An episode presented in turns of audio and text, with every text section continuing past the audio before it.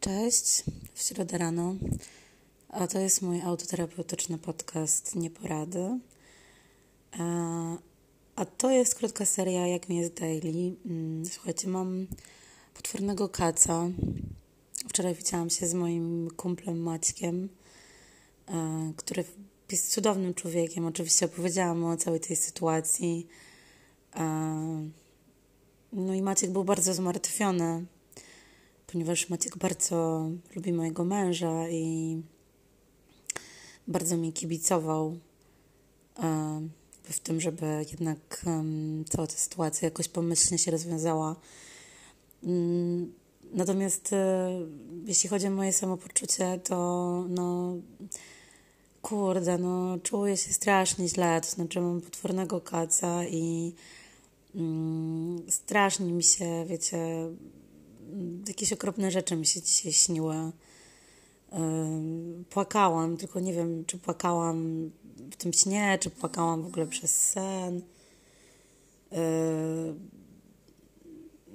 Czuję się naprawdę źle. Ten kac jakoś tak nie dojeżdża jeszcze bardziej i to jest najlepszy dowód na to, że kiedy mamy po prostu jakąś sieczkę w bani, to nie fajnie jest